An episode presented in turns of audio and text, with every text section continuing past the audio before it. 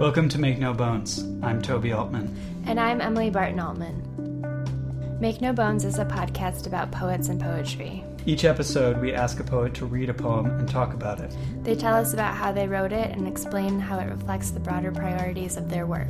This week's episode features Jacob Saenz.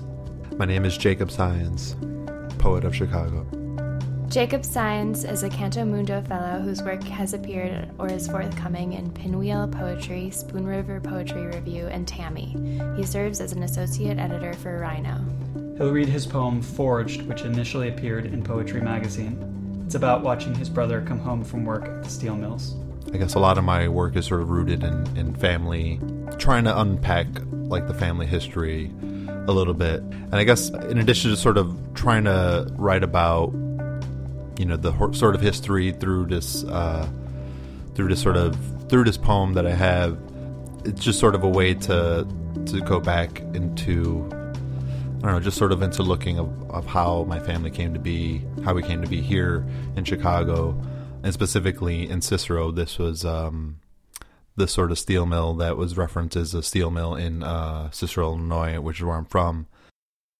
With this poem, my brother had worked at this uh, steel factory, which a bunch of my cousins and and a couple of my uncles had worked at, and they've still it's still around, but it's a lot less, obviously because of you know the change of the times. Uh, there's a lot less work there. There was massive layoffs there a few years ago, and this one guy I knew there who was a friend of the family was let go after I don't know 30 years of working there and stuff, and it really sucks, but that's a very you know, of course, common um, story. And my brother, when the time he was working there, I was a teenager. No, I was younger than a teenager, and so he was like probably nineteen or twenty, and he was working there to uh, sort of pay his way for uh, through college, going to community college in Cicero, Morton College, which is also a school that I attended. That sort of image of him standing at the stair, looking down on him you know, at the top of the stairs and him coming up, but also like in this, you know, wearing the the typical suit of a steel mill worker and having having to grab a bag for him for his boots and so he can put on so he doesn't dirty anything in the house as he's coming up. Uh, really stuck out to me, and it was an image that I've had for years, and I tried to incorporate it in a poem. Um, and then as I was writing a poem, I started to realize that there's a lot more to unpack there beyond just this image and and it sort of led me into as a way to sort of write about the family history a little bit. My family is originally from um, uh, Texas. My mother is, uh, she grew up in Brownsville, which is near the border. She's one of nine. Yeah, so I have two older brothers. I'm one of four boys. My two older brothers sort of grew up in Texas, and I, me and my younger brother did not really grow up in Texas, or did not grow up in Texas at all. And so the family sort of moved. My mom moved to Chicago when some of her older sisters moved to Chicago, you know, who were who had married young and had children young and were establishing a family here. Yeah, so I guess one of my older my one of my older aunts, um, or my mom's older sister, my tia Shirley, she moved here, and I think my mom sort of followed in her footsteps, wanting a way out of Texas and sort of getting away from I guess maybe the men she was meeting there, who sub, you know, my mother is a is a single mom, and you know that's sort of like a repeated pattern, not just in her life, but also throughout um, the sort of our family history. Like my uh, my family, like my mom is a she works at a daycare. Um, she's been working. Uh, she works in the baby room of this daycare, and she has worked there for a couple decades now. But my brothers, you know, they just work in like, you know, fact. Uh, one of my brothers just worked for like the Wrigley Company in an office gig, and one of the one works in retail. Other one's like a doorman. You know, we're not a very. I didn't come from a. I don't come from a very literate family, and I guess a part of my approach to writing is just try to to write a po you know write poems that that like the normal everyday person can you know get to and understand. And i guess i try to try to you know think about that when i write poems of how i can make this an a somewhat accessible poem but also that speaks to you know poets but also non-poets. In terms of the form of the poem, it's it's in tercets, but it's sort of staggered tercets, so it sort of looks like steps, and that is a very deliberate um, choice. The visual architecture of the poem sort of represents the content of the poem, that being um, the foundation of buildings, the foundation of family, and I think I think uh, I I like the the idea of the sort of staggered tercets, uh, the indented tercets, uh, because it you know it does. I like the way it looked one, and I like the way it the it sort of spoke uh, and helped the poem, the content of the poem by you know by literally putting the steps in there. I don't know. I feel like I'm not like I'm not a formal writer. I'm not very good with writing in forms, and that's something that I you know need to address.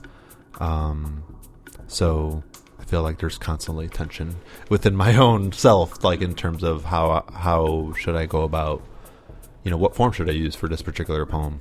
You know, should I just do a column, you know, typical like right hand or left hand column type poem, or should I space it out? I don't know. It's something that I'm always wondering and trying to work through, um, and I probably will always do the, do so as writers. In general, like I try to uh, have the poem feel rhythmic, um, whether or not that the content of the poem relates. You know, at the best times, I try to have like the poem be a type of music, and and most poems are a type of music, and and so the rhythm of it is very important to me, whether or not it's whether or not it's incorporating like the rhythm of work or the rhythm of playing basketball or the rhythm of running around playing tag or something like that. I just feel like it's it's sort of an innate thing in me that I that uh, that I try to pay attention to and try to hone as I draft more poems.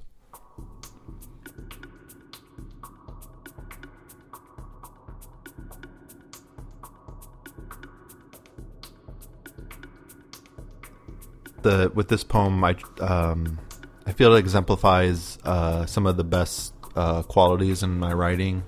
In that I I tend to use like a lot of sort of alliteration and consonants throughout. I'm a I'm particularly interested in in how a poem sounds when it's read out loud, and and I think that's part of it. Whether through, like I said, alliteration or consonants or rhyme, internal rhymes, I think that's part of because I grew up listening a lot of like hip hop and rap, and that was sort of like maybe like the first poetries I was exposed to as a kid, and I felt like that, you know, sort of subconsciously seeped into, you know, sunk into me, and then it sort of comes out in my work, and I try to sometimes have, you know, the poem as I'm writing, like just have the sound of it sort of guide me through it.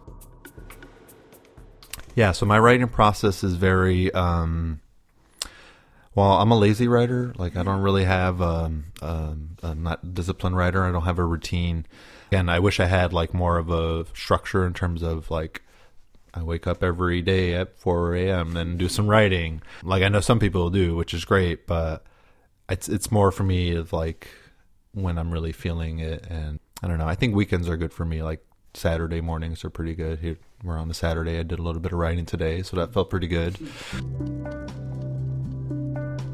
So I started writing poetry in um, in high school. I was writing, you know, really bad and shitty love poems, like we all do. Um, but um, but early on, I mean, I, I, began writing as a kid, like a lot of uh, short stories when I was like ten or eleven. I was writing a lot of like uh, sci-fi fantasy stories. That's what I was into. I mean, I'm still into those stories, uh, that type of literature today. Then I was really into it and tried to you know, try to write like uh, the writers I grew up reading. I grew up listening to a lot of, um, you know, rap, and I came of age during like the gangster rap era. So like uh, Dr. Dre and Snoop Dogg Dogg, Tupac, Biggie, and all them. But then later on, as a teenager, I got into like Tribe Called Quest and Cypress Hill and these other sort of more hip hop acts as opposed to like the gangster rap acts. I was really fascinated. I still love rap and hip hop, but um, I can never. I'm not like an MC, I never I tried a little bit write to write rhymes here and there, but never was really good. Um, and so I felt like the best way is to uh, to use those skills of like just sort of again like alliteration and just these rhymes uh, I could use poetry as a medium for it, and um, but also get at something, you know, much deeper than the the love poems I was writing at the time. And,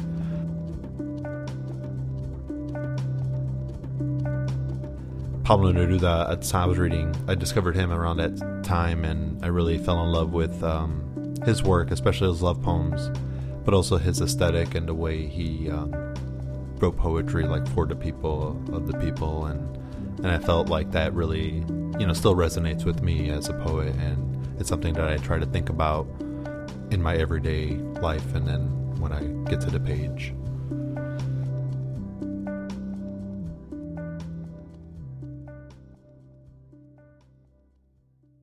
Forged. My brother wore bags over his boots to keep the grease and grime from his time at the steel mill off the carpet and steps he mounted, heaving each foot like a monster born of the graveyard shift, stiff and awkward. His arms smeared with dark matter, the lather of machine and industry, bathing his clothes and face in a glaze of sweat and smoke, oil and the dirt of what's been done before the work of uncles and cousins who wore the same jumpsuit, goggles, and gloves to grab hold of cold finish bars using their backs and shoulders to move the weight around, with the help of machines.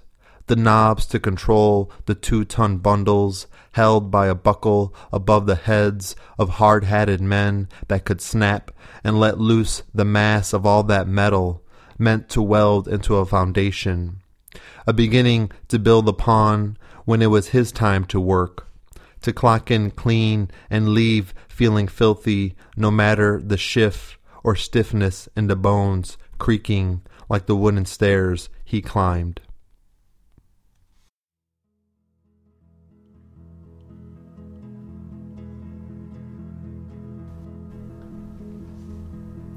This episode of Make No Bones was produced and edited by Toby and Emily Altman in Chicago, Illinois.